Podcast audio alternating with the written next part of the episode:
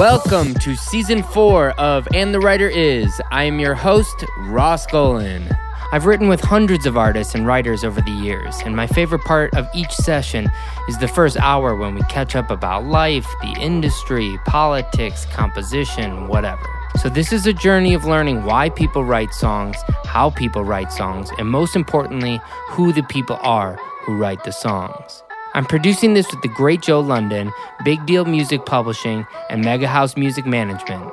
If you want to listen to the songs we discuss in this podcast, follow us on our socials, find out about special events, or buy some of our merchandise, go to our website, www.andthewriteris.com. Oh, and if you enjoy And the Writer Is, please rate and subscribe to us on Apple Podcasts, Spotify, or whatever your preferred podcast listening site is. Hiring for your small business? If you're not looking for professionals on LinkedIn, you're looking in the wrong place. That's like looking for your car keys in a fish tank. LinkedIn helps you hire professionals you can't find anywhere else, even those who aren't actively searching for a new job but might be open to the perfect role. In a given month, over 70% of LinkedIn users don't even visit other leading job sites. So start looking in the right place. With LinkedIn, you can hire professionals like a professional. Post your free job on linkedin.com slash people today. Welcome to And the Writer Is. I am your host, Ross Golan. Today's legendary producer, writer, philanthropist friend is a multi Grammy nominated, multi Grammy winning, multi platinum selling mastermind. He's produced on some of the biggest albums in the past 25 years and most recently collaborated on the greatest soundtrack the UK has ever had. With a jazz, classical, musical theater background, this guy has reached the highest peaks in the pop world and doesn't have to apologize to nobody for it. With co writers like Adele, Pink, Katy Perry, Celine Dion, One Republic, no wonder he's been so successful for so long.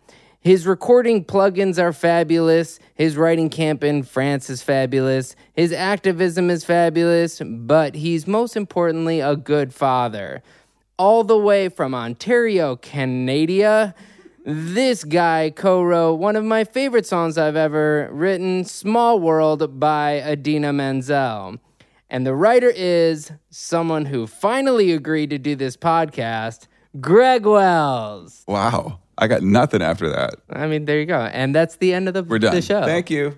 Uh, so, how does a how does a guy who's born in Canada end up here? That's sort of the the first leg of the story. Um, you know, I think being dysfunctionally focused on a thing that I wanted to find and had no idea where it was.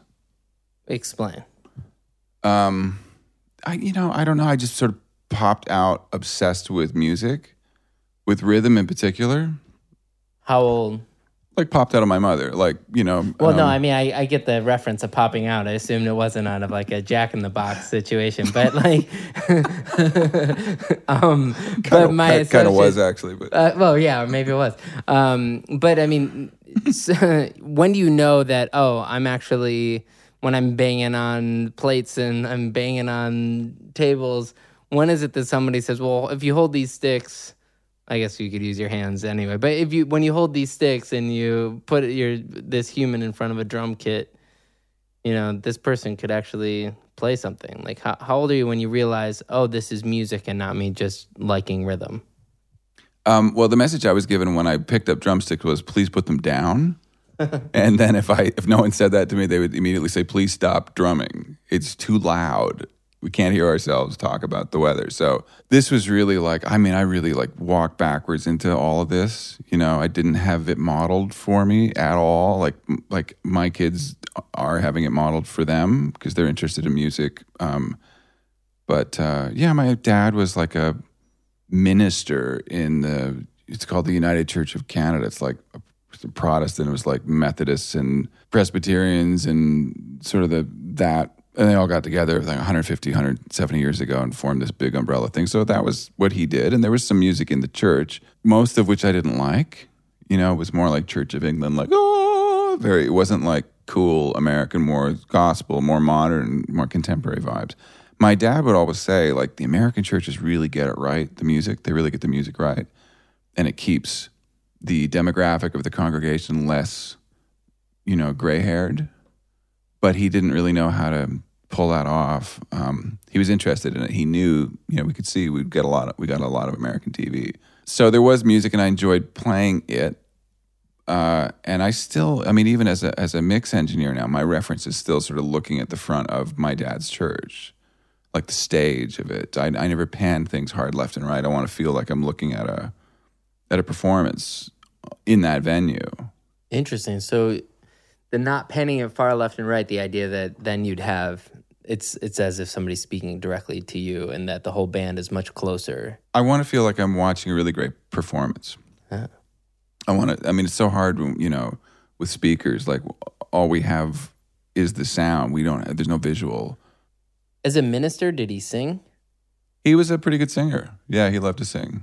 What about your mom?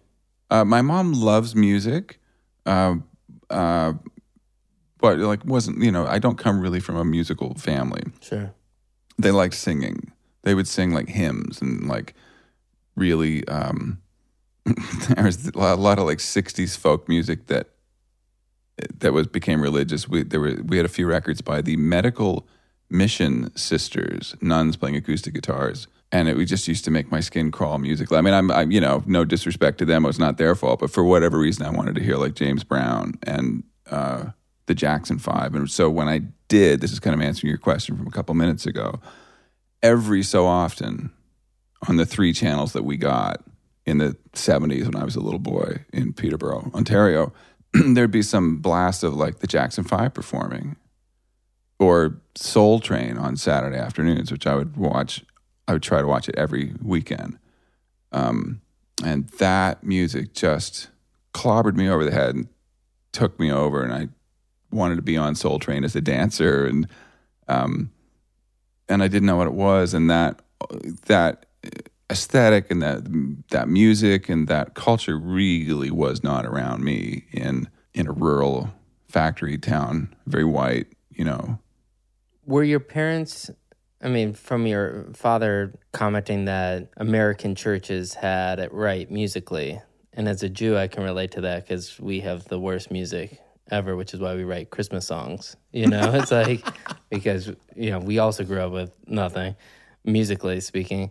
Um, all the Jews ended up being pop writers, as you know that too. You know, so yeah. these these people were just grasping for any kind of music that wasn't what we grew up with. Mm-hmm. Um, but in my case, I know my parents were really encouraging of the kind of music I was into.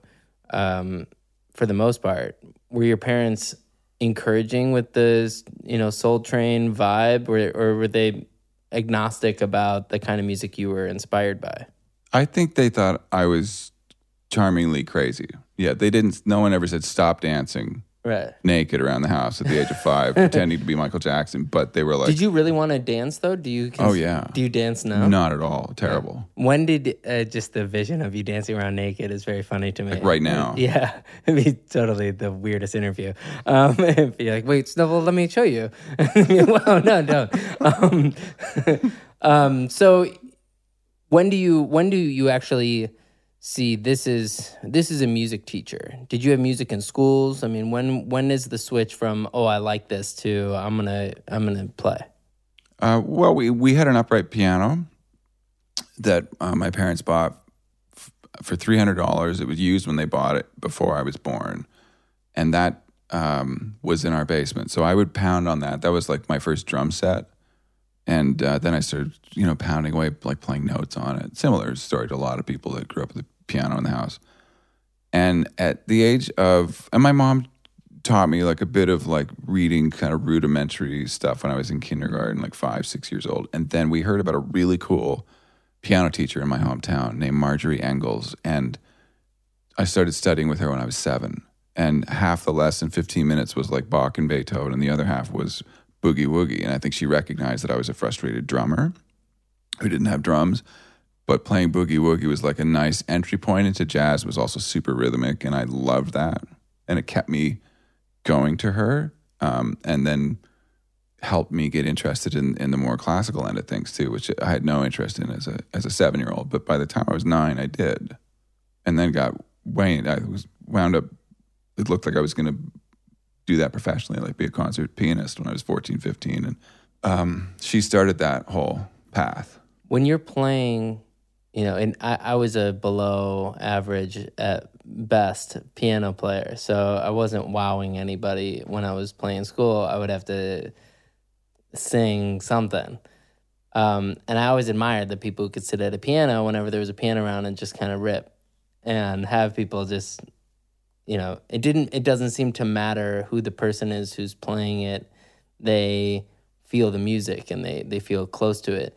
Did you find that being a, in a way, a, a prodigious piano player, you know, I've seen you play, so I know how good you are when you were playing at 14, 15, you were like, this is probably where I'm going to go professionally. Did the other students and other kids and other parents in your hometown realize how unusual that is? Were they enamored with your musicality the way I kind of envisioned these people to be? I'll never know. I definitely didn't. Uh, just a sob story. It's like I should be playing violin while I tell this whole thing, but I never knew I was good at music until I left my hometown. No one ever said to me, I, I could be wrong, but I really don't remember anyone ever saying to me, "Oh, you're really good at this. You should you should maybe consider doing this for your career." When I went to Humber College, which is a, uh, a college that has a great contemporary music program in Toronto, then I started getting that message, and and I actually got it, it sort of did my head, and I'm like, why why did I was I never told this before? I knew I was obsessed with music. But they didn't know there was a profession either. I mean, when the first one of one of the first people I signed as a publisher, I talked to their parents and I said, "You're used to hearing this incredible voice in your house, so you think that other people have daughters that can sing like that." But I'm telling you that that's a world class singer and writer in your household, and you're busy worrying about the wrong thing you don't realize it what you have because you think your your child is like every other child. Your child isn't like every other child. I'm telling you that now. You know, and it like but it took somebody from the outside saying that to some somebody's parents. I remember know? walking in. Uh, I might start crying talking about this, but I remember walking into um, my dad's office at, at the church that he worked at, and there was a guy who I'm still friends with. Actually, just bought a Telecaster from him that is the guitar I learned how to play on because he would lend it to me all the time. And he was a musician, great singer, good guitar player, lovely dude. He was a school teacher. And he was a member of my dad's congregation at that church. And he was really supportive. He, like I said, he'd lend me he'd lend me this beautiful Fender Tele all the time. And it's how I like, you know, began to pick up guitar. And I walked in after Sunday service to my dad's office just to like get my coat so we could go. And I walked into the two of them having a heated argument, which I'd never seen. Like I'd never seen other than my own parents. I'd never seen like grown ups kind of like, you know, voices raised. And and I walked into this guy saying to my father, I can't believe you won't buy him drums. And then they saw me and they stopped and the conversation ended. But clear they were both pretty ramped up at that point. So I think I know what happened, you know, that that was a guy whose name is John Crawford, um, who still lives in Peterborough. And, uh, and he had some objectivity, like you did with with that kid's parents, where he where he could tell my father, like, I don't think you get what's going on here. Um, but that was really it. No one ever said it to me directly. When did you start composing?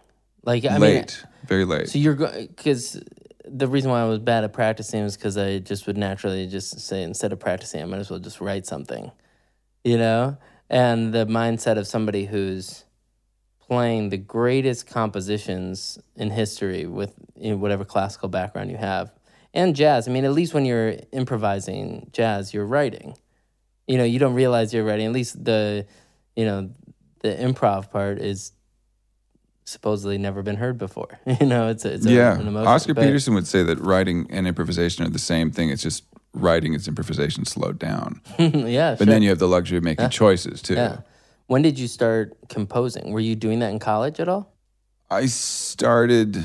a little bit in college, but I was really such a sort of a monkey, like just because I also I play a bunch of different instruments, and I just was so excited to be around other musicians that wanted to play cool music. So I was just playing in, in every musical situation that I could have access to, um, and had never really thought about songwriting. Uh, and didn't really start songwriting until I was here in Los Angeles, and um, I wound up doing a lot of song demos for great older songwriters who didn't really play instruments. Learn, so, uh, you know, as a producer, somebody taught you how to record music too. So, I mean, sort of a jack of. Not really. No, I mean, like, who? Uh, when do you start recording demos? I bought a Fostex four track cassette machine, which I still have. Three of the tracks work. And, um, you know, I knew, okay, I need to buy a mic and a drum machine. Don't you kind of wonder who taught you that though? I mean, a lot. I don't. The assumption is that you were just like, no, no, I'm gonna just figure this out, and you just kind of go to a music store or you maybe you read on it, but it's not like you're surfing Google at that point. You're just figuring out, oh yeah, I'm gonna get this recorder. I mean, where where do you think the idea of record? Not only do- uh, do you study how to play instruments, but then to study how you record instruments is a whole other It is. technique. And it didn't come naturally to me at all. And it took me years to get even passably good at it. Yeah. It was like the, I was having so much fun the first several years of doing it, but the, the results were often just really inconsistent. And um, I just didn't know what I was doing. I had no one show me anything. I didn't know what compression was. I could see the EQ on the Fostex 4 track, and that taught me how to use EQ in a rudimentary way. And um, I had a little Alesis microverb. It was the only reverb I could afford at the time. And uh, a AKG live microphone. That was my vocal mic for years. You know, even when I was here in LA cutting song demos. But it was cutting song demos in LA that really taught me almost everything.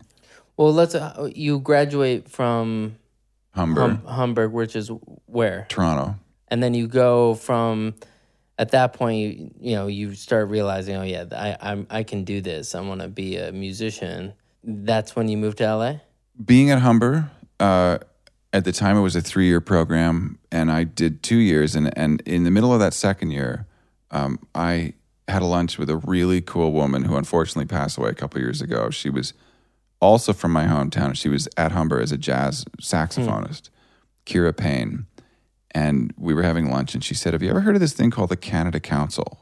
I'm like, nope. Um, she said it's a it's a thing that was started by Justin Trudeau's father, Pierre Trudeau, who was the prime minister of Canada for most of the '70s and a bit of the '80s. He was an intellectual. He was a huge fan of the arts, and he started this government funded thing where all kinds anything artistic you can apply for funding. Most people don't get it. You have to apply. It's a really exhaustive application, and it's reviewed by a whole like jury of adjudicators. And she said, you might be able to, you know, why don't you come up with an idea like, I want to go study in Los Angeles for a year. Mm, Why don't you try that? Sure. So I couldn't get that out of my head. And I found the phone number in Ottawa, which is like the capital of Canada. And that's where the Canada Council office is. And I've got, they mailed me an application and I did a demo tape. I like, a, I had to compose four songs. I hadn't really done that before. They were instrumental jazz songs, mostly jazz-ish. Found a demo studio of our teacher at Humber, Mike Farquharson. He had a studio in his basement. I went there and just recorded them. I'd never done that before. And sent it off with some letters of recommendation. Said I wanted to come here and study with um, Clare Fischer and Terry Trotter. And Clare actually, who also passed away several years ago, lived really close to here. So I would come here all the time to this neighborhood and take piano lessons with him. Clare Fischer was a famous uh, jazz and classical musician who, among a million other things, did all of Prince's string arrangements. So anytime you hear strings on a Prince song, it's Clare. And, and Prince never told Clare what to do. He would just send him the tapes from Minneapolis and say, do your thing. And Clare would do his thing and send him back. And that's that was their relationship for years. But Clare started recommending me for piano studio work for demos for songwriters. First of all, it's it's fascinating how everyone has those turning points, but the fact that some people don't capitalize on those turning points, and that somebody can say, hey, you should study in LA, and you say, yeah, somehow that one stuck. So I'm gonna go through this effort to do that. Because if I told you right now, you know what, you should go study in Stockholm, you'd be like, that sounds great, but I've got a family, I've got, you know, I'm I'm not gonna do that. But just that it's the right time with the right advice. If you take it, that could be the whole the whole story can change like that, you know. So that's pretty amazing that you can pinpoint that moment because that's a big moment. Um, did you end up playing on any when you're starting to play piano on people's demos? Did you play with anybody or on anything that kind of exploded on any sort of national stage, or was it all kind of you're playing on demos and people are shopping those demos for deals, or what? What were these demos for? Uh, the first session was a great singer and songwriter named David Lasley, who um, had some hits with Anita Baker at some point in, I guess, the 80s or early 90s. David has sung with James Taylor for decades. Uh, David and Arnold McCuller have been James's background singers forever.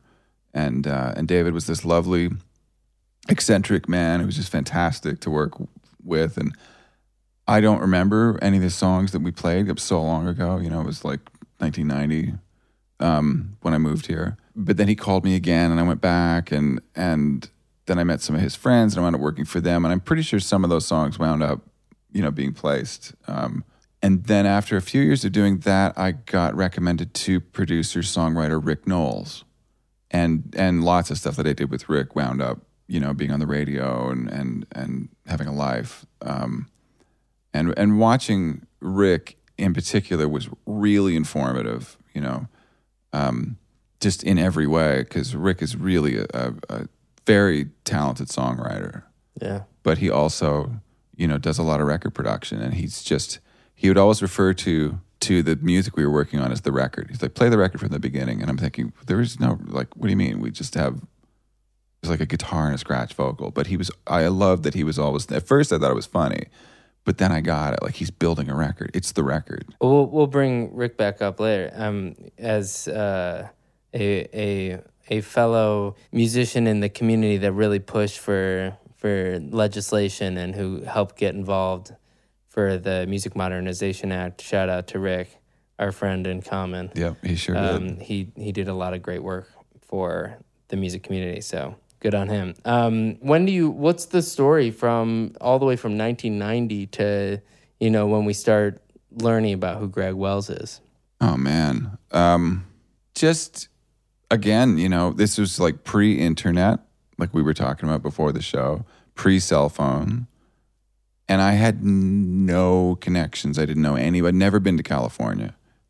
My family never traveled here. We didn't know any, anybody at all. So I was really, other than Clare Fischer, and Terry Trotter, the two lovely people I was studying piano with, I hadn't, hadn't met anybody here other than my neighbors at my apartment in Van Nuys, you know, Hmm.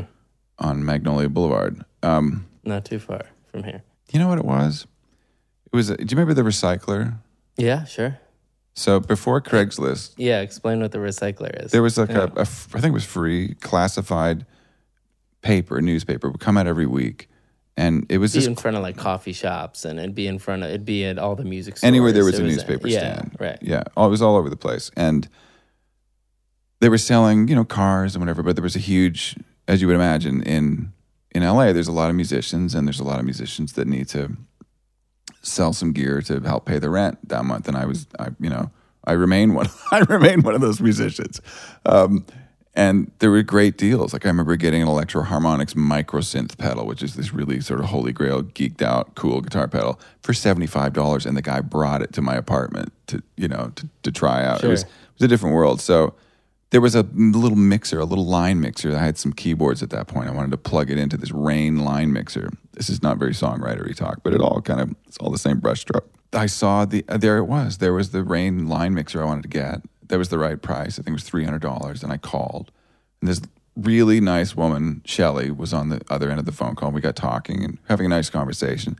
And I said, "Well, would it be okay if I saw if I could just tried it to make sure it works?" She said, "Yeah, you can come by the office. It's fine." I'm thinking, "What? You have a mixer in your office?" Yeah. And and I said, "Do you, do, do you mind me asking? Like, you said you had the mixers in your office. Are you in the music business? And I was so excited, like I could barely keep it together. And she said, Yeah, I'm a songwriter for uh, Almo Irving Publishing, and um, we have a writing room at at their facility on La Brea. Come by there. so I was super excited, and you know, it's the Charlie Chaplin lot that is now Henson Studios. It was A and M at the time. All Herb Alpert and Jerry Moss. That was also Al- Almo Irving, and she was great. And I bought the mixer, and it, and we just stayed in touch. And then she started hiring me to come play on some of her song demos. I don't think I'm answering your question. No, you're totally answering it. I'm I'm enthralled. She go. I mean, she says she starts bringing you in on songs, and I mean, this is a big difference. That first time you go from I'm in LA or any city where you're pursuing music, that difference of I want to be versus doing is everything. Right. So somewhere in that is you know when somebody in the business reaches down and says, "Come on in." Yeah. You know, you have this uh, that's that is the that's another one of those turning points just by keeping in touch with that person. I can trace you know? almost everything in my career back to that buying that line mixer from Shelly Speck. Crazy.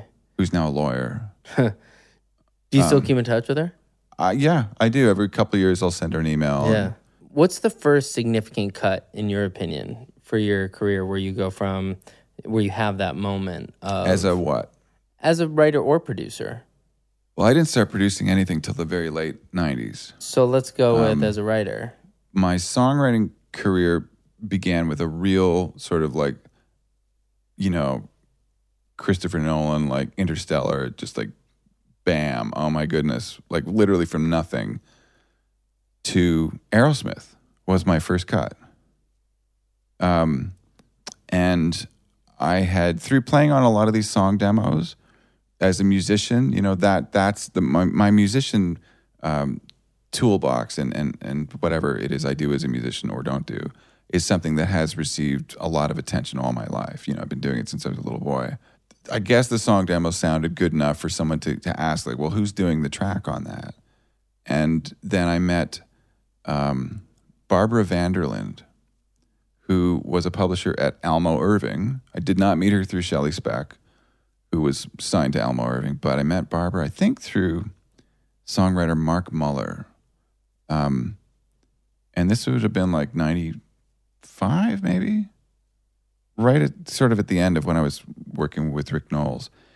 And Barbara said, "Okay, well, I get that you, you know, are you interested in being a songwriter?" The answer was yes. And she said, "Well, I, I'm I'm going to give you an assignment. I want you to do three different tracks. I want you to do one that's kind of like jagged little pill, like Alanis Morissette sort of vibe. I want you to do something else, something like Annie Lennox's solo record. Just do do a few different things. Show me what you can do with tracks. So I did, and one of the tracks was uh, was actually me just getting a guitar sound on this little Zoom unit that I had, you know, simulating guitar amps, and and I was just playing a thing, just trying to get a sound. And then I realized the thing I'm playing was actually better than the song idea I thought I was going to do. I wound up doing that other song idea, but then I thought I'm going to build a track around this thing that just appeared.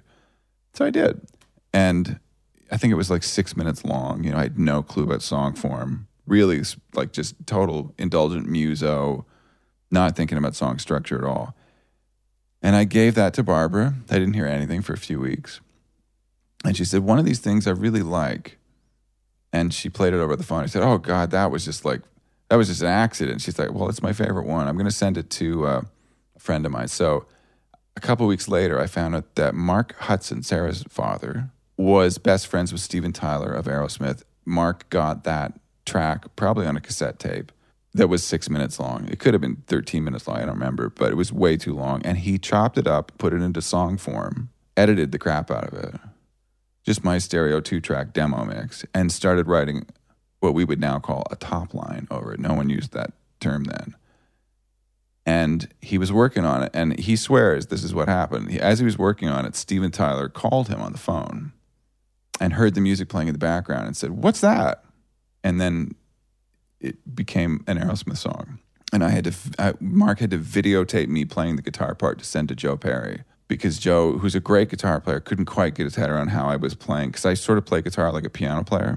I have a weird way of doing. it. I'm just self taught, and uh, there was one thing that was tripping him up, and I'm like had to you know Crazy. send that Yeah, to Joe right. Perry. And when I got To, the rough to mix, Rock and Roll Hall of Famer Joe Perry, you're like, hey. oh, it's is abs- how you play- right, totally yeah. absurd. Right, like, you yeah. know, absurd. And all my self hatred and self doubt was just like on ten. You know, go what? This is all wrong. It's wrong. I shouldn't be doing this. But they did it, and it was produced by Glen Ballard. And I heard the rough mix of that, and it sounded fantastic. And then Glen got fired from the project, and they redid the whole record. And I thought, well, my song's not going to make it, but it did. And a guy named Kevin Shirley from Australia, he came in and produced kind of a rawer, more rocky version of Aerosmith. And the label liked that better. They felt like Glen's thing was not didn't quite sound like Aerosmith. I thought it sounded great, and they were trying to like do a new But thing. even just, you know, at this point, you're like legend Rick Nowels, legend like uh, Glen Ballard, legend. Oh, like yeah. these, these are like the greatest. The first some, time some of the best called me- writers and producers of, of a generation, and you're just happening to be like, you know. It's just crazy because I mean, it, it's easy in retrospect to say that because in the time you're just, I'm just hustling, hustling. No, no, no. When Glen when Glen called me. I almost lost bowel control. Yeah, right. You know, and I remember saying to him within the first minute, like, I can't believe I'm speaking to the person that wrote "Man in the Mirror." yeah, Like, I'm sitting in my little rent control apartment and just like, what's going on? You know, and and Glen was awesome. Glen really, Glen continues to be super friendly with me and supportive, and um, and he, you know, that felt like a big hand reaching down moment. when when that came out because there's it's one thing when you start getting cuts it's another thing when you start getting aerosmith cuts you know when especially at that point because that's i mean that was a huge record So my next cut, again, Yeah. again because of Barbara Vanderlyn, was with Celine Dion, yeah that's crazy and and that was and in, song. in their prime too it's not i mean not to say that they're not always in there these are, are legends they can put out music whenever they want but this really is like both of their sweet spots Yeah, people were you couldn't steal music yet, or if you could, most people didn't quite know how to do it yet. Um, no, you couldn't steal music at that point. You Yeah, I mean, the best thing you can do is copy a tape, and then Yep. you have to send the tape to somebody. Then they have to copy it one on one. It takes too long, and it loses fidelity, and it's crap. right. But you- yeah, I mean, the Celine Dion one. That's that's crazy. And what year is that? Well, it's all Mark Hudson.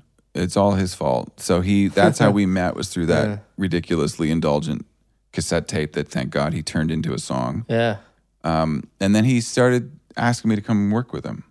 And he taught me so much. And we were at that songwriting event in France at Miles Copeland's castle when I was not running it. I mean, I was like, I was, you know, I was a baby and everyone else there was far more established and, and usually much older than me. And uh, I remember it was the first day of the second time I went to it. And Miles came up to Mark and, said, uh, Who would you like to write with tomorrow?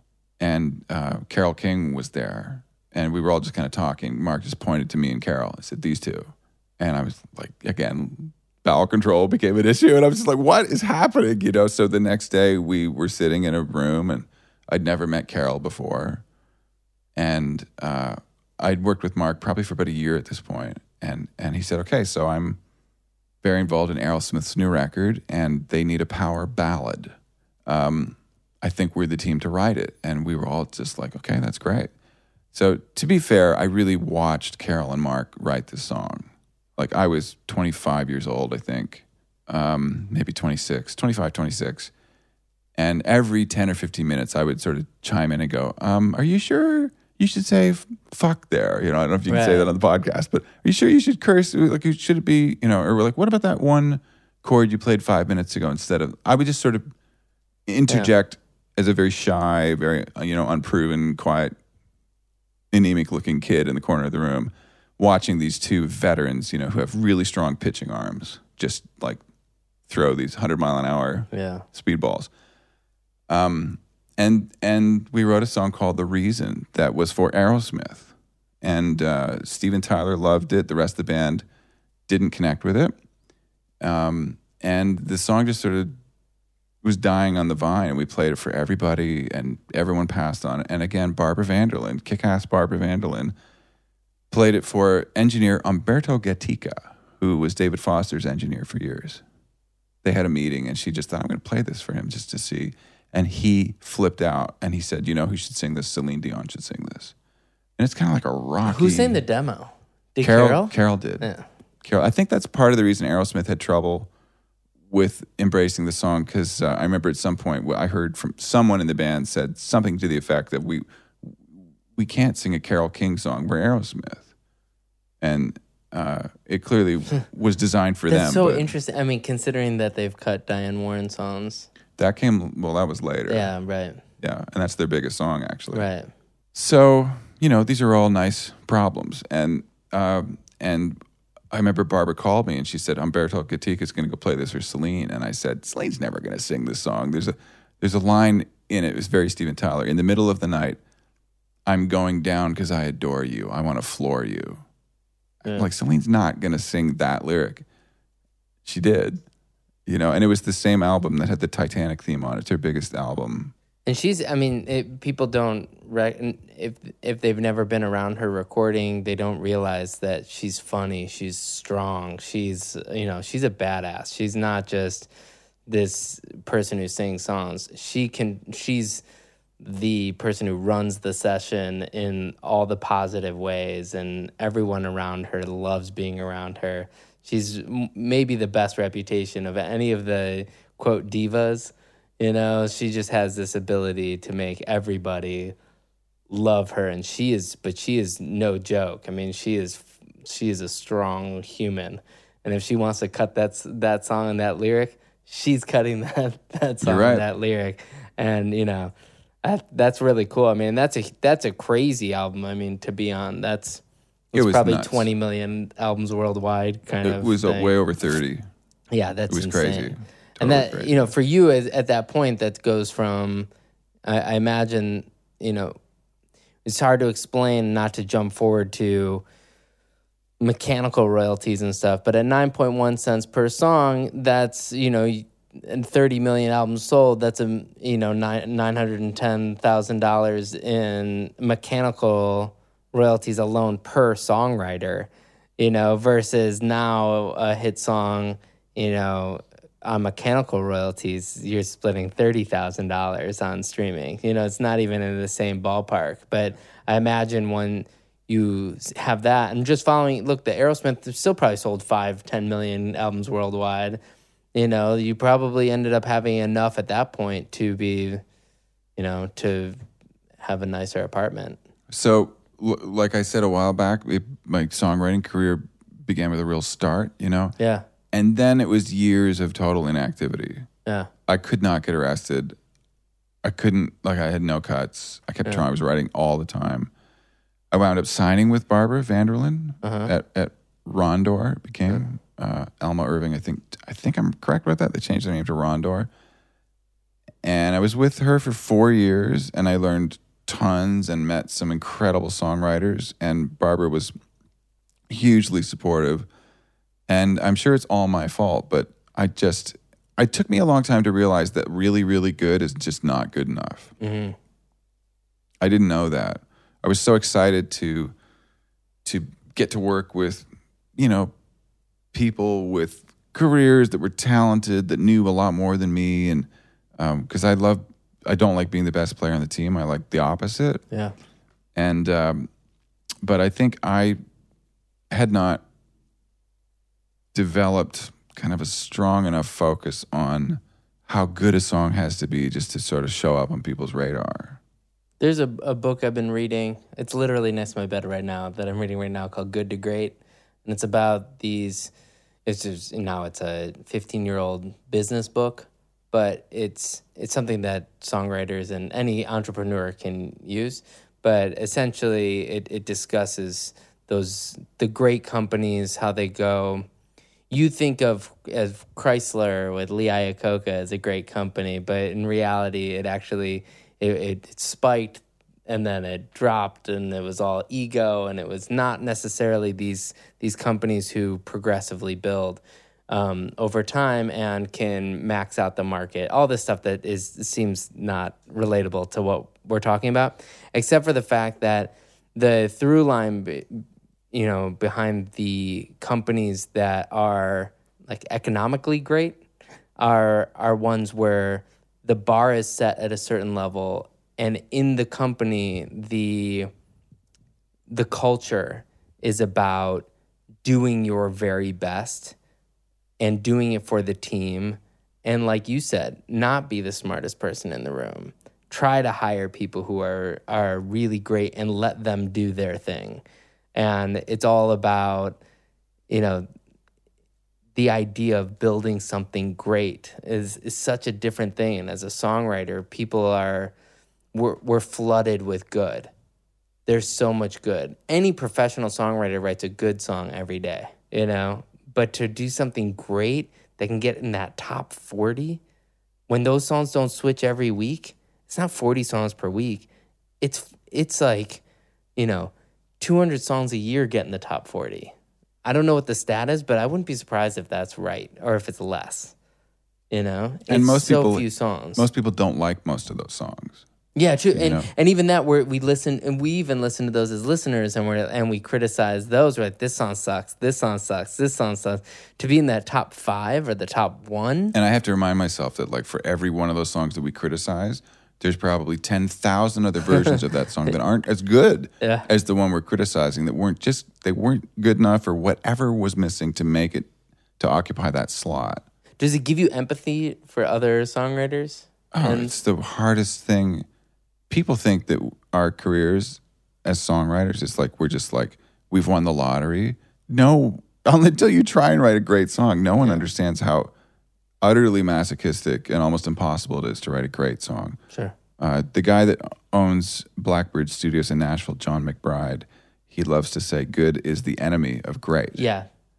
which I don't right. think is originally his quote. No, it's Someone else from it's from that book. It's from the book. Yeah, right, yeah. That's the first yeah. chapter. Good is the enemy of great. Good is the enemy of great. That's right. You know, and and I think to really feel that in your bones, you have to jump into the cold, deep end of that pool and and try to write a song. And have, and have, and empathy is empathy is everything. Empathy is enormously helpful to me in the studio. I think empathy is the thing that separates the brilliant businesses today from the non-brilliant ones. You know, empathy for your customer, for what like trying to. When I was making Greatest Showman, I didn't make the movie. When I was making the, helping make the music, producing and mixing the music for that thing, I kept trying to play with linear time and imagine that I'd bought a ticket, that I was sitting in the theater in the audience watching the finished film because I got to work to picture with that thing and thinking, okay, what do I want to feel? What do I wish? Because I'm always analyzing in real time when I'm listening to a record or watching a movie. Like, well, they could have. Why didn't they do that? Or that was great. Or you know, trying to be an audience member. Yeah. Uh, I think that's how Rick Rubin produces records. If you start writing with respect for the listener and to understand that that person's a an expert at listening to music and not try to dumb down your music to feel like the person who's listening to my music is probably stupid. That's that's the first way your song's not going to work. But if you go and you actually respect your listener and you start giving them an experience where they're actually entertained, then I think you have a shot. It, there's got to be some sort of understanding of how someone listens to music to know how you write it. So Ready to pop the question? The jewelers at BlueNile.com have got sparkle down to a science with beautiful lab grown diamonds worthy of your most brilliant moments. Their lab grown diamonds are independently graded and guaranteed identical to natural diamonds, and they're ready to ship to your door. Go to BlueNile.com and use promo code LISTEN to get $50 off your purchase of $500 or more. That's code LISTEN at BlueNile.com for $50 off. BlueNile.com code LISTEN. I'm Sandra, and I'm just the professional your small business was looking for. But you didn't hire me because you didn't use LinkedIn jobs. LinkedIn has professionals you can't find anywhere else, including those who aren't actively looking for a new job but might be open to the perfect role, like me. In a given month, over 70% of LinkedIn users don't visit other leading job sites. So if you're not looking on LinkedIn, you'll miss out on great candidates like Sandra. Start hiring professionals like a professional. Post your free job on linkedin.com/people today. But let's go back to some of the story. You know, like you said, you had trouble sort of. You, you go from Celine Dion, then you have this kind of lull. You have some songs that come out, but it's really, you know, I feel like the the first like big single to be associated with was "Apologize." Is that right, or am I missing something before that? You know, I produced Jesse McCartney's "Beautiful Soul," Okay, and that was the number one song around the world. I think that Oh, was yeah? my first number one as a young producer. That was like early two thousands. Okay. Um, and I and I mixed that one as well. Um, uh, Do you care whether you write it or not? no, no. The only thing I care about is if I really, really, really click with the music. Right. That's it.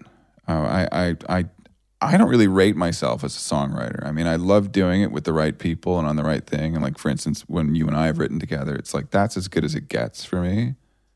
Especially the first time we wrote, and then we got "Small World" out of that. That's one of the best songs I've ever been a Yeah, part of. You know, your vocal on the demo of that is just one of the most moving. I cry every time I hear it. You know, if it was always like that, I'd I'd I'd, I'd quit being a record producer and I'd songwrite every day. But I have I'm a multi-headed beast, uh, ugly, very ugly beast.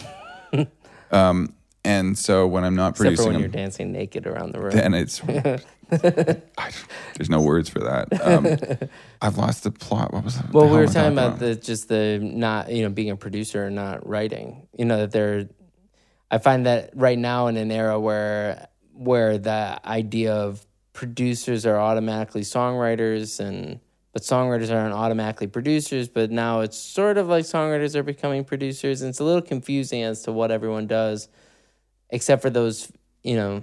I know Ian does it sometimes. Ian Kirkpatrick has been on this, and Johan Carlsson, and there there are a lot of people who are, eh, you know, and you are are relevant producers who are willing to produce records that they didn't write on, just because you love the music. Is it seems like an anomaly right now. I think it's such a missed opportunity to not be open to that. I mean, some of my favorite movie directors did not write the movie, right? Oh, and I mean, and we're like, well, of course yeah. that's true. Well, hello. A record producer is like a movie director. It should. Re- I think it should be called a record director. I think that makes more sense. I I love that.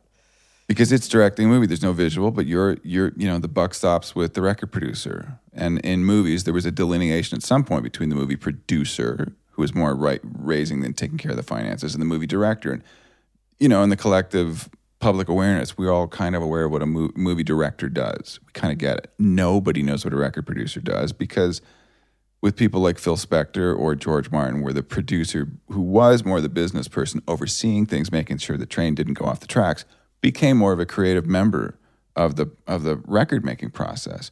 And I wish that the term director had kind of crept in like it did with movies. I think Yeah. with movies it was probably always there. But I um a lot of the you know a lot of the records that I, I I've I've got my music on, I did write with the artist or whoever was in the room. Um, and a lot I didn't, and you know, apologize is a song that I fought really hard f- for the band to record. The band didn't want to do it. I didn't write that. Ryan Tedder wrote it, and I'm not thinking, well, I'm not going to produce apologize because I didn't write it. Right. Like that is just for me that just doesn't work, you know. And Right. the other thing too is there's all kinds of different records being made. Like there's more entertainment type records where you have a singer who actually is not a writer and has no point of view but looks great and you know there's a young kid who just got signed to Capitol based on an app she was Right. using where she was lip syncing Yeah. and she got a massive record deal. She's the hottest thing right now. and she got a record deal not even based on her singing. It was just like she's lip syncing to someone else singing. So there's that kind of world, right? Where, you know, both you and I get called to work with that kind of artist. But then there's like, you know, a band like Family of the Year who's just writing like beautiful songs and I produced their new record and I didn't write with them at all and I love what they do. It's sort of like a lot of my favorite stuff, like Elliott Smith meets Death Cab for Cutie. It was just like beautiful, amazing songs. And then there's, you know, well, I don't need to categorize every record that's being made, but there's lots of different. Sure. There's tons of bands that have um, huge careers that are never played on the radio. There's tons of acts that are played on the radio that can't sell tickets to. I know. just think it's strange when people look at, you know, I, I like the movie analogy, and I, I I've said the thing similarly where, you know, no one expects Meryl Streep to be the screenwriter. You know, Thank no, you. you know, and and it's okay. She's not asking for screenwriting credit. Thank you for that. She's not asking for a percentage of it. You know, it's not like yeah, her goons are not calling up right, and you you, never have Rupert Murdoch and going, no, she needs, you know, script like story Yeah. doctor credit, and I mean it's just, Yeah, and you have it's same same thing where what my my friends, a lot of my friends are in production for film and TV because well, we live in LA and that's what people do, and they give story notes all the time. It's all about story notes to the screenwriter. They're not getting any co-writing. Just because they go and you know, if I give every time I give a note to one of my writers, if I went and started taking publishing, I would be um, well, I would be some of the previous producers who did that, and I don't want to do that. You know, I think that that's not that's not the spirit of what we're trying to do. You know, if everyone is, you know, what I like is that you you keep giving credit where credit's due, and that takes that takes a lot of um, there's a humility that comes with being able to say I didn't do the following things. They did this. But what I did was this. And to be very clear about everybody's contribution to a song to make it, you know, and, and in in the theater world and in the film world, it's so clear Yep. what everyone does. And it's a more there's, you know, professional environment. I mean, Yeah. I'm sure people in the film and TV world might laugh when they hear me say that, but I have a show that's opening in New York, right? And they we were going over the contracts, and the contracts in theater are hundred years old with legal precedent, older than what we deal with. Most of our contracts are from essentially 1945 on, you know, like big band era. To, Right. Then you get into like really the 50s and you get Elvis, and it starts to move towards actually moving units where we have to have protection against uh, shellac records breaking in transport. So most of our contracts and our legal precedent is 60 years old. But there's been professional theater in the United States since, you know, I mean, Lincoln was shot at a professional show. So these they had contracts at that time with the theater, the cast, the actors, the the Sure. the costume designers, all that stuff. So there's a hundred more years of legal precedent in that world. You know, moving pictures is only a hundred years old. You know, for uh, commercial ability. So th- you're talking about these are really young businesses, and it's easy for us to um, to think, well, that's just the way it is. But you know, 60 years ago, that's what we're talking about for the record business. 100 years ago is what we're talking about for publishing. 40 years longer than recording, really. I mean, there's recording, but as far as mass marketing, where they're selling, uh, you know, bobbleheads and lunchboxes, you know, it's it's 40 years older. But it's just interesting. I think the the way we define our business is still really young and we're still trying to figure out how to define it. And you know, on some level, as much as I hate when when I use the word like I'm a top liner, it's like I'm a songwriter. I play instruments, I write melodies, I write lyrics. I'm a songwriter, but the delineation of saying I'm a top liner makes it very clear for when people are putting sessions together. And I kind of respect that as I've gotten older, as much as I get annoyed with the limitations of that, I think there's some clarity with, oh, this guy primarily does lyrics and melodies. Mm-hmm. So let's not put six of those top liners in a room. You know, if you put three songwriters in a room, you might get the the three top liners and nothing Right, gets right. done, you know. But you end up with, you know, you produce Apologize, and really over those next few years, you apologize, especially the, you know, the remix of it, and then having, you know, three years later being a part of the Adele album and Teenage Dream for Katy Perry, it kind of is just a trifecta in a matter of three years of sort of three of the biggest kind of projects you could be a part of. Does that change as a jazz, as somebody who's sort of trained as a jazz, as you said, jazz-ish musician at times, you know, classical, you're a producer. How does it change when all of a sudden you're kind of now you're like for real a pop producer? Like I don't think people people must have been coming to you for those, you know, that young that young artist signed on Capitol. All of a- All of a sudden, all the pop projects must have come to you. You know, it must have changed how people view you, whether or not you oh, change yeah. as a person. I mean, I can imagine if, if you're selling, in an era where people aren't selling albums and you look at those three and you're still like, well, that's 25 million, that's another 10 million, and that's another 10 million. You know, it's like you're still selling all these albums, but they're all they're super like, and they're the definition of Well, I think you know popular music. I, I mean, I know I can't I can't fully speak for Katy, but I know that Katy Perry, when we met, uh, was really into the fact that I had produced Rufus Wainwright, and Katy really came from more of that hotel cafe, Ingrid Michaelson, Josh Radin, like singer songwriter thing, and that's what she was doing when we when we met. She was doing some more than that, but it was more rooted in that kind of just you know she'd go on stage with an acoustic guitar and play a gig, just her, which she can still very much do. I think she still has a moment in her set where she does that. So uh, I was definitely an outsider. I wasn't just viewed as an outsider in the pop world. I really was one. I'd worked with like Rufus Wainwright and the Deftones, you know, or OTEP, like a, a female fronted death metal band. Um, th- those are the records that I was very proudly making. And I remember Kara DioGuardi calling me, going, Can you come? There's this new girl, Ashlee Simpson. Uh, and I'd be like, Sorry, I'm, I'm on a seven month OTEP record. I can't do it, you know? And, uh, and I'm really happy that Kara met John Shanks and, that and that they wound up doing a lot of that work that Kara, I think, was initially speaking to me about Yeah. which I couldn't do because um, I was, you know, stuck on producing long records that I'm still to this day super proud of and still friends with those artists. But um, it wasn't until that. So I met a bunch of people in 2005. I met um, Katy. I met Ryan Tedder. I met a guy named Marshall Altman, Yeah. who Marshall I think is the reason that I met Ryan and Katy. Who Marshall's? I had dinner with him about a year ago in Nashville. He's really that was a big he was a big door opener for me. He put me into the office of Tim Devine, who used to run West Coast Columbia, and Tim put me in the room with those people. Um, I, I, you know, I'm very thankful to Marshall, and I remind him all the time when I see him, like that really was a career changer. But I, I was so sort of in the eye of whatever my little tiny hurricane was that I like hearing you talk about it that way. I've never ever thought about it that way before. I really haven't.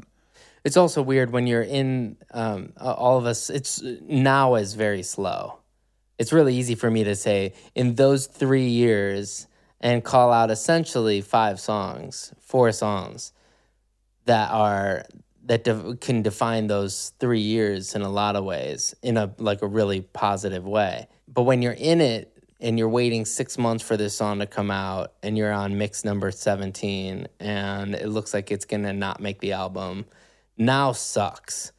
But it's really easy to look back and be like, oh yeah, I sold 25 million albums in, in three years on these projects that I chose. You know what? I'm gonna I'm gonna produce this one because who would not produce Apologize? And here's Adele Chasing Pavements, but really nothing after that. You know, this was the first album after Chasing Pavements mm-hmm. as a single, and then it goes from being like, oh yeah, I'll work on that to it selling 25 million and being uh, number one on the charts for 18 months or something like that. And then, you know, Teenage Dream sets the record for most number one singles by a female.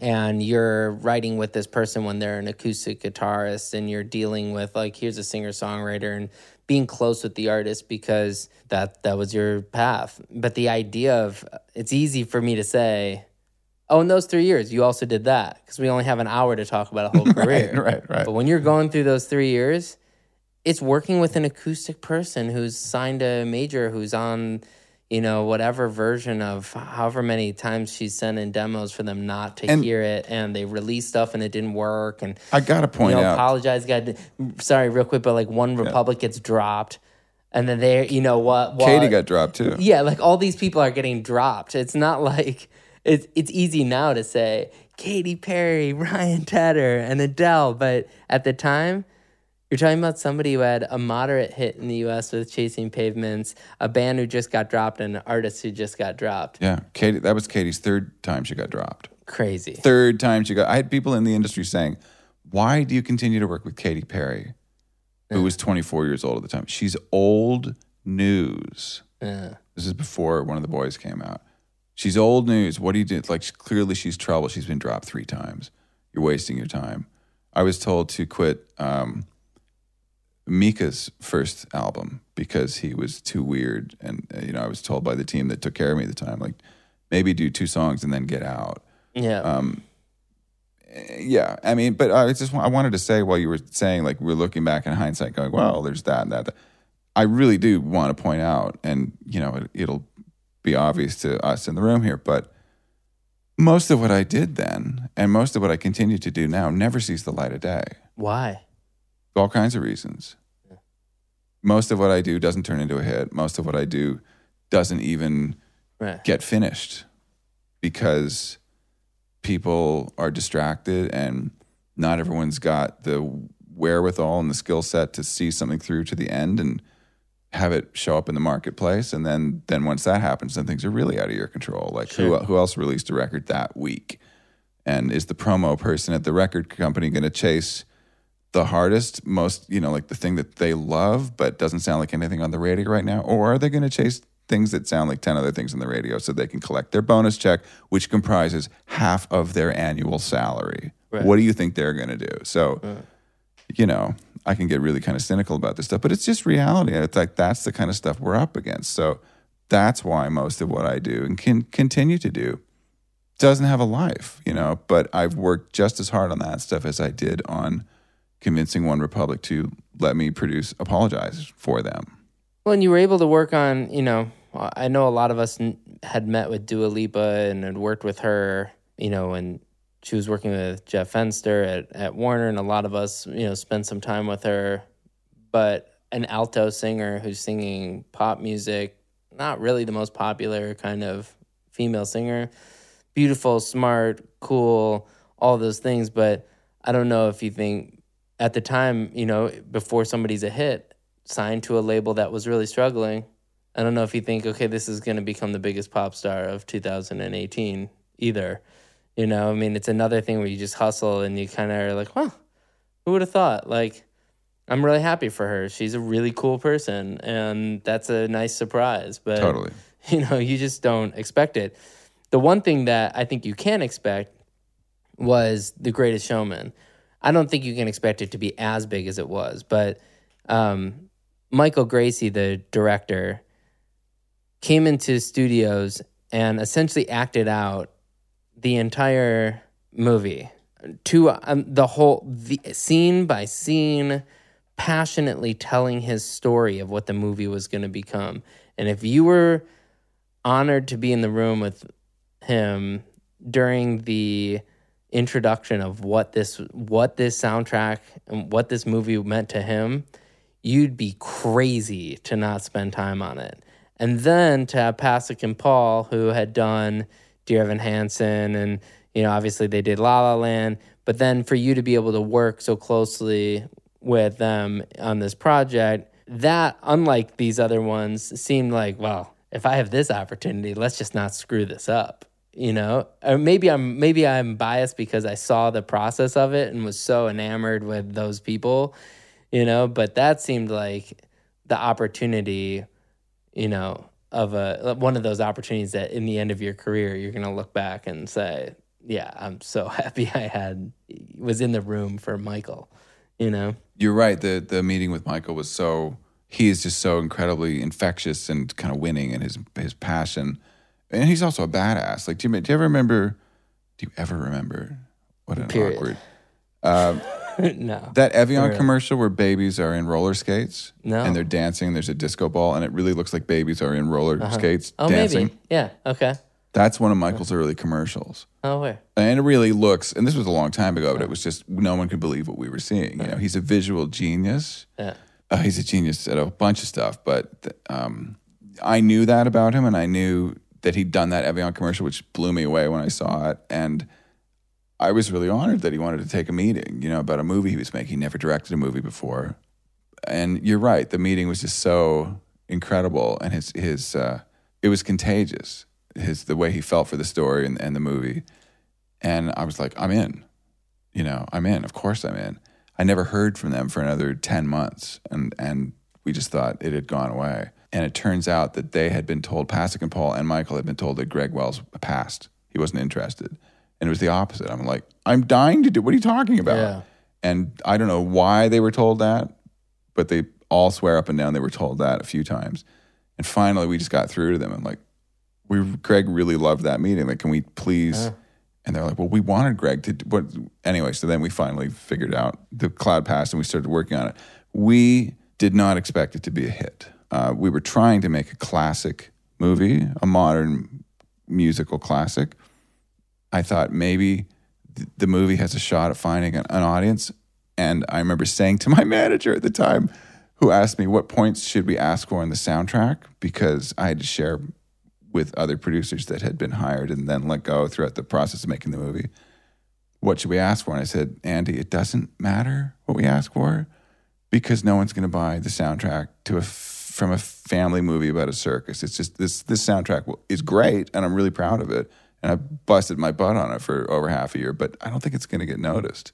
It's the biggest album of 2018. Yeah, not just so in this country, but around the world. Yeah. Like dwarfing Yeah. sales by anybody else. And I, I honestly was like, I think it's going to flop. it's cool to see that uh, you know to to see that as being as big of a success as it was and to continue with sort of the Alex Lacamoire uh train to have Hamilton also be super successful uh, you know for that to be so successful shows still that that there are people willing to listen to stories and they're willing to listen to albums that are made to be albums and if you give people singles they'll listen to singles they, you give them a compilation of singles, they'll listen to the singles they want to hear.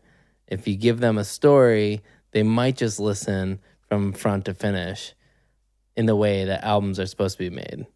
As Content. Not, not just a collection of records, but as a concept. I know it's a soundtrack, but It's a story. it's a story. Everything we do is storytelling. Yeah. And they just had the Yeah. the commitment and the cojones to go, we're going to tell this story over the course of a two hour, $100 million movie. And we're going to spend four years writing the music and, you know, dive off the cliff at this. Like, we, what is it? Is it our frontal lobe? Like, why do we need to know stories? Why are we such suckers for great stories? But we need to understand what our own story is. Sure. Why we're here. What does this all mean? You know, we're just, I don't think wolves are walking around the forest asking the same questions or, you know, worms or sharks, but we, for whatever reason, we're have this more narcissistic uh, gene gumbo, and we will always be suckers for a great story. So, um, you know, the music business, I could be wrong with this, but I feel like they hate the Greatest Showman soundtrack because it's not cool, it's not sexy, it hardly ever gets mentioned in the press. But here, here, but in the UK, it's everything. No, it feels like that, or maybe know it's just the stats. I just took a bunch of meetings in London a few months ago, and in every one of those meetings, no one knew I was the producer of that soundtrack. Hmm. It would come up, and they'd be like, "Oh," and the whole tone of the room would change. You know, Hmm. uh, it's not because it's not a cool record, which is also part of the reason I thought it wouldn't connect with the marketplace. I just thought this is such a unique, specific thing.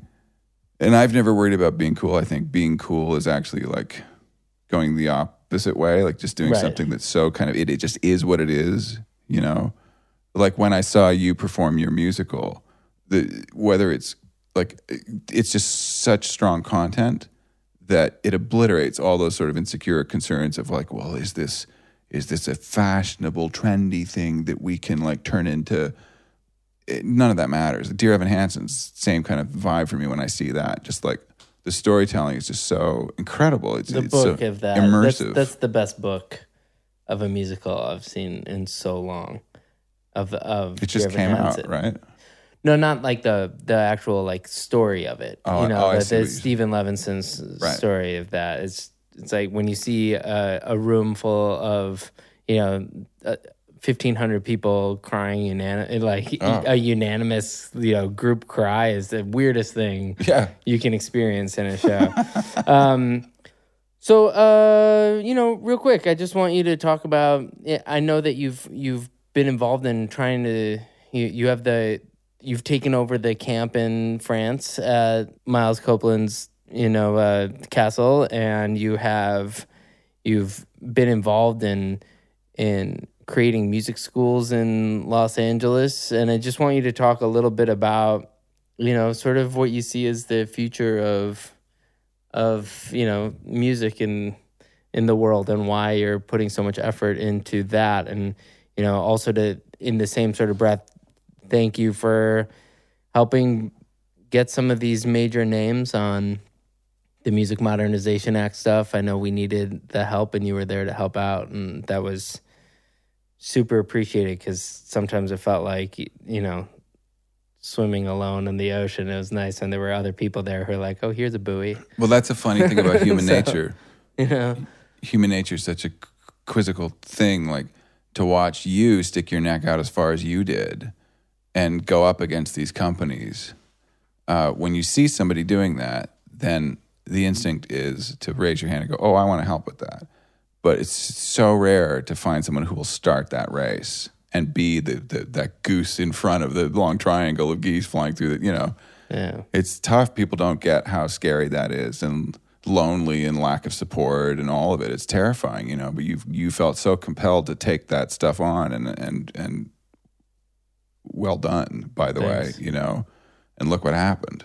I crazy. mean, the results speak for themselves. It's incredible. Step, step one. I mean, there's this will be a Big really a- int- huge, huge step, but it's it's about correcting that 60 year part of you know if we're talking about 1948 as a law to keep us from essentially unionizing and and determining how we get paid for radio play and if we're going to talk about a 1909 law for us you know that we just took head on with the MMA Mhm. you know these are not the oldest laws in the on the book somehow but no one's going to tell me how I'm going to get paid in the year 2127 which is 109 years from now.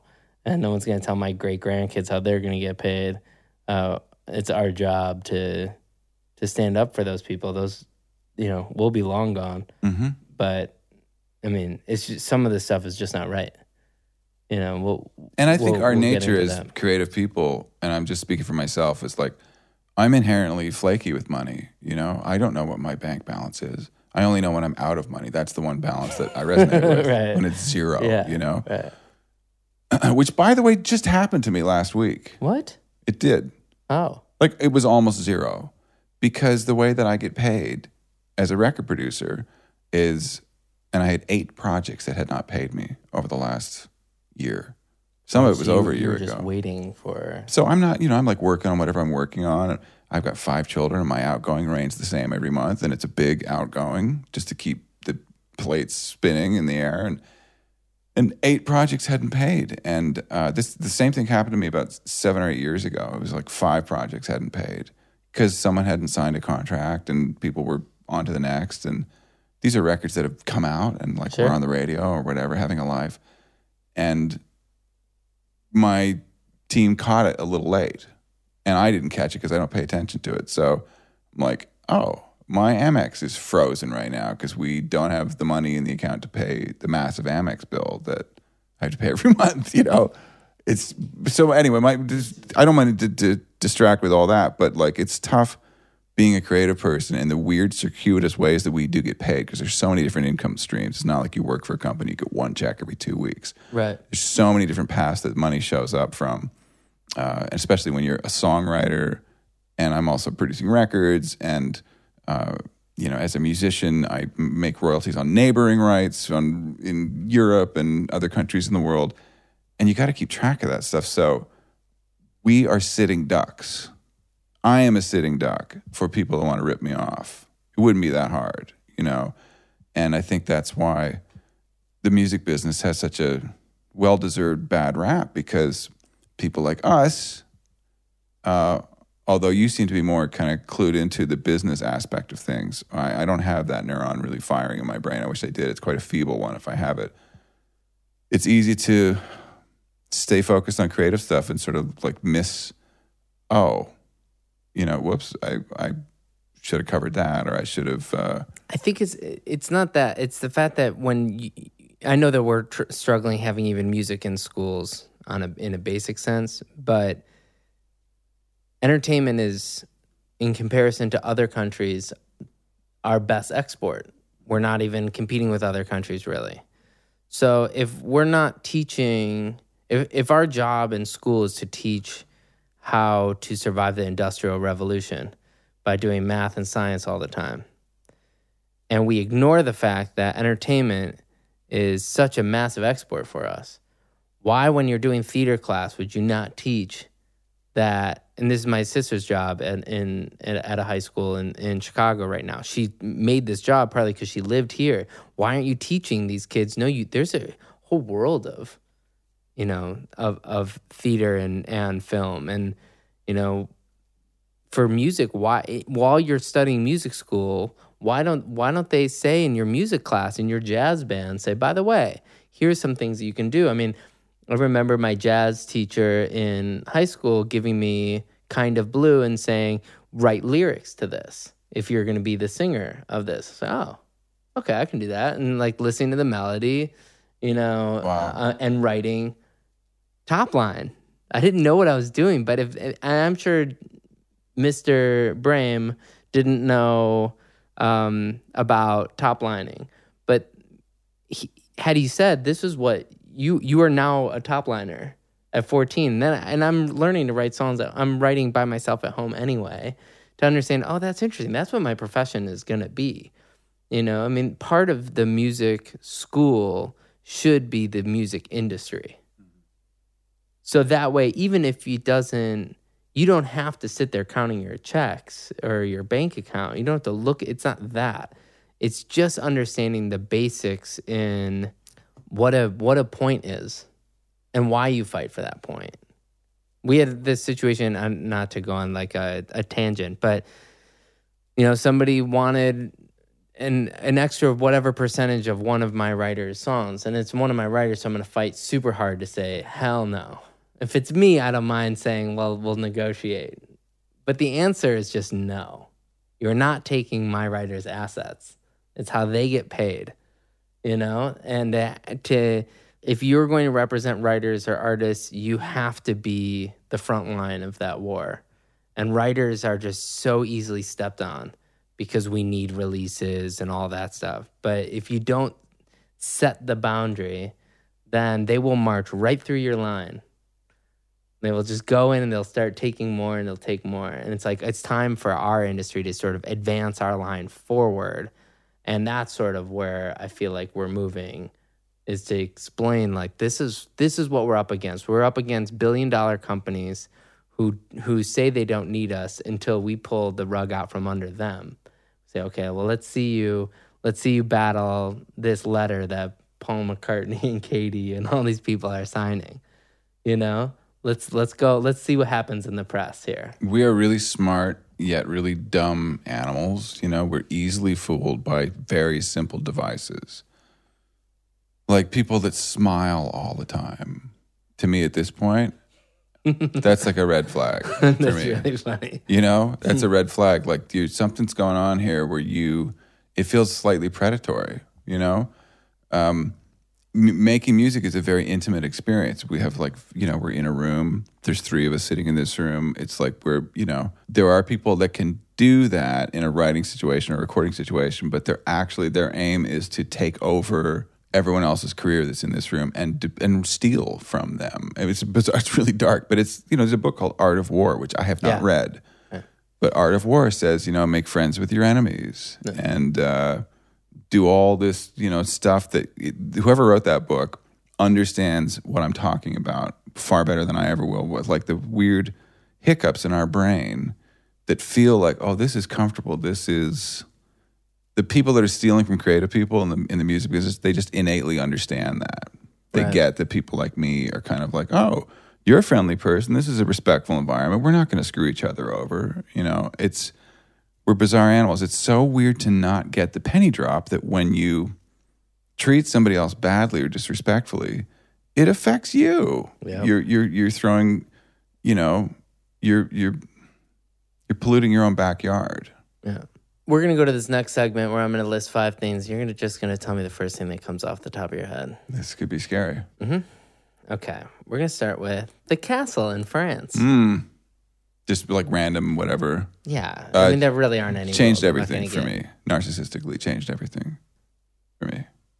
can you elaborate a little bit Uh, it's just so I've had 40 million s- sales of songs I've written at the castle. I have met two wives at the castle.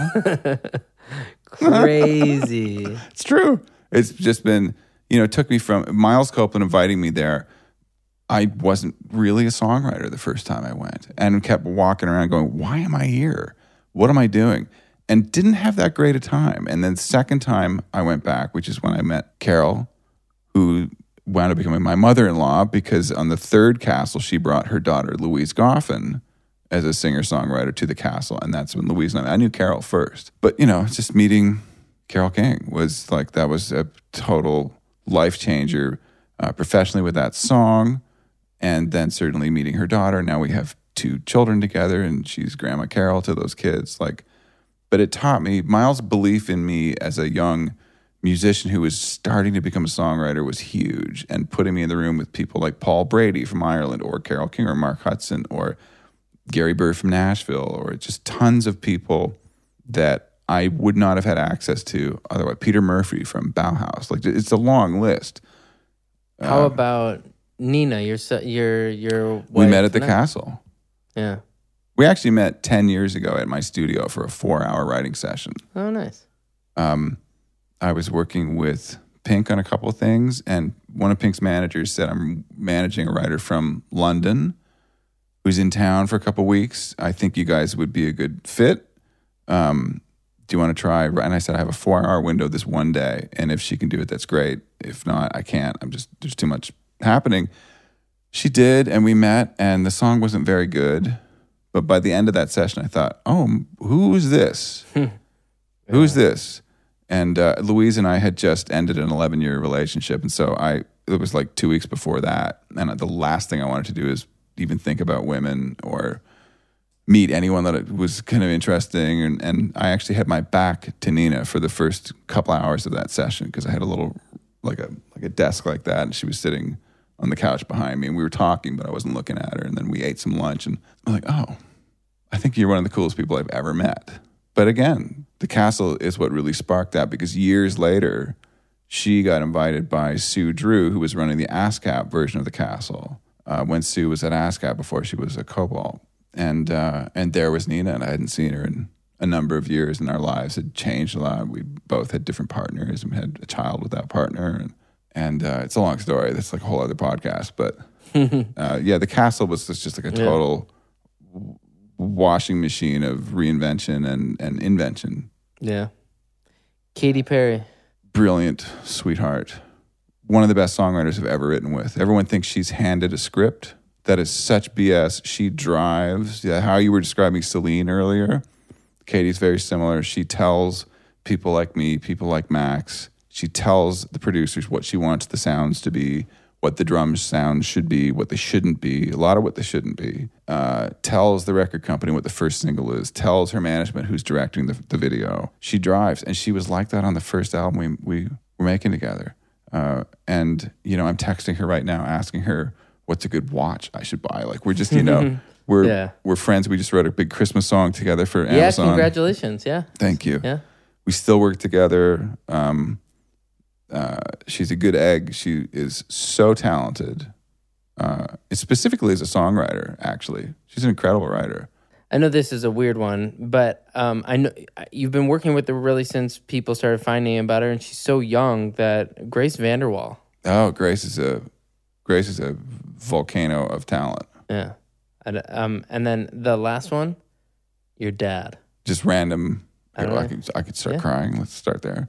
A huge influence, um, and I feel like probably what I'm trying to do musically is a sort of a musical version of the kind of message that he would talk about a lot because he was a very progressive preacher. He was in the early 1980s in a redneck town in rural Canada. He was advocating for ordaining gay ministers. He was saying women should have a right to choose. Uh, he was anti-capital punishment. All these things that did not play very well in kind of a blue-collar working town. You know, he had a lot of enemies. We'd get phone calls at two in the morning from people that were drunk and furious, like, "How can you? There's gay people coming into the church," and you know, they didn't have a bad Southern accent like I just did, but they were like angry and irate. And he would get up, he'd wake up, and he'd talk to them for an hour. And he started a, a, a call in, a free hotline for mental health.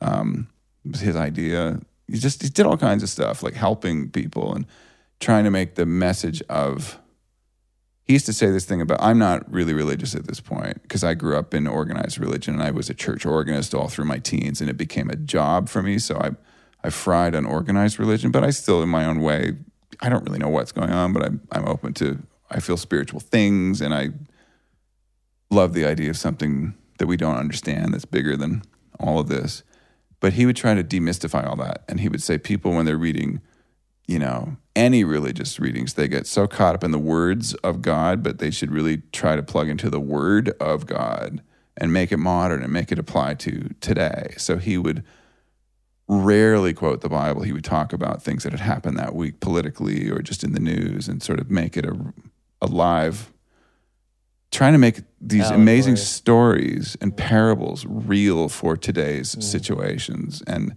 and he had this great ability to sort of like flick a light switch on at people, often through humor, but humor tethered to like really powerful truths. But there were sometimes, you know, hard, painful truths. Life's hard. It's supposed to be hard.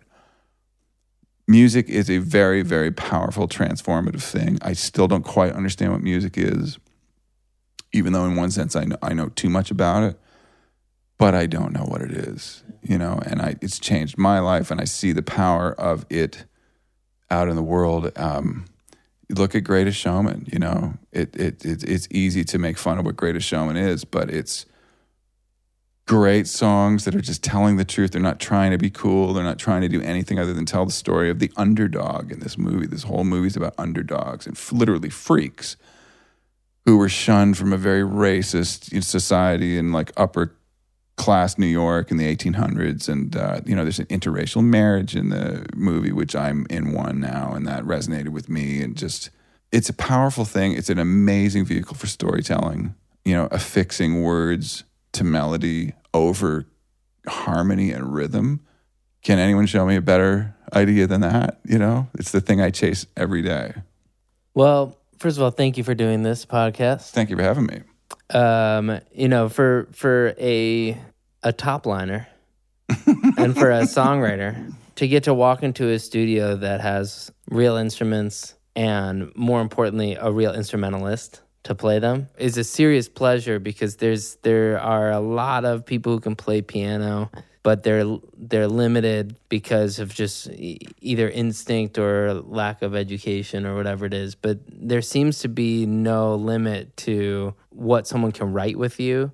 And if you're in the room with you you you you recognize that.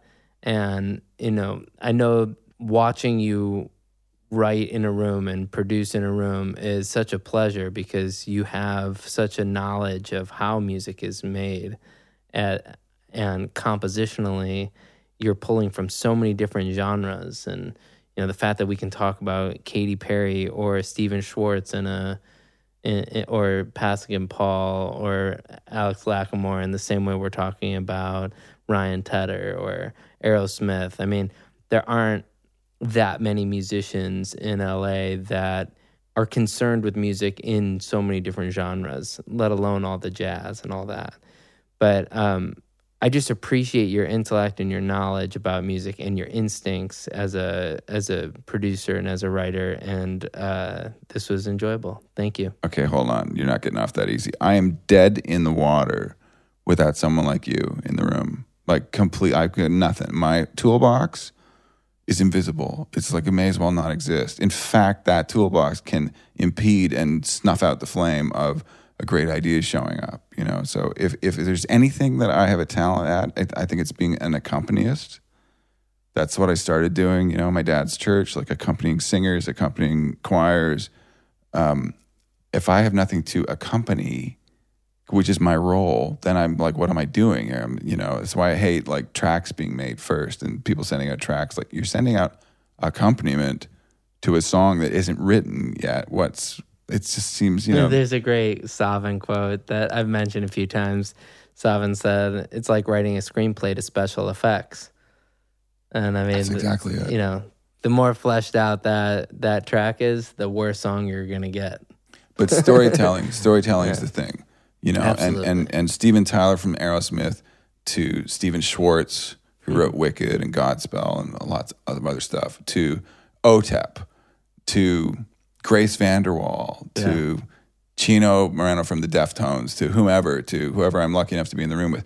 There, it's all theater in their own way. It's their own version of theater, and theater is just another vehicle for storytelling. It's storytelling. So, you know, when you sit down, Ross, and you're like pen to paper and you are doing your thing and you're emoting on the microphone, you are telling this really, or when I see you in the wrong man, it's like you're telling this story that resonates so strongly with you.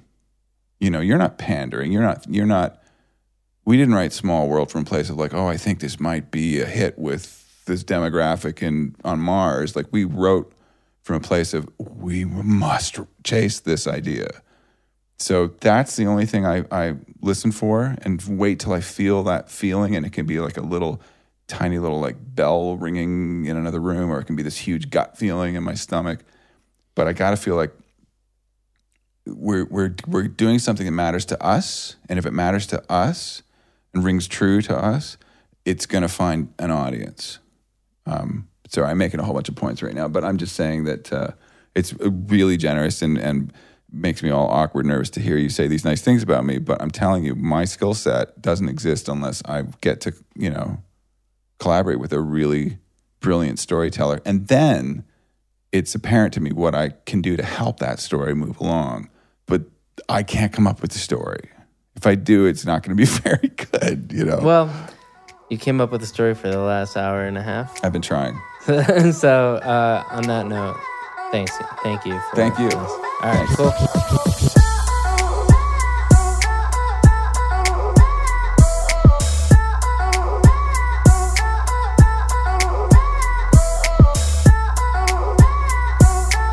Thanks for listening to this episode of And the Writer Is. If you want to hear music from this songwriter I just interviewed, be sure to check out our Spotify playlist or visit our website at andthewriteris.com. If you like what we're doing, please subscribe to us. You can also like us on Facebook and Twitter. And the Writer Is is produced by Joe London, edited by Miles Bergsma, and published by Big Deal Music. A special thanks to David Silverstein from Mega House Music and Michael White. Until next time, this is Ross Golan.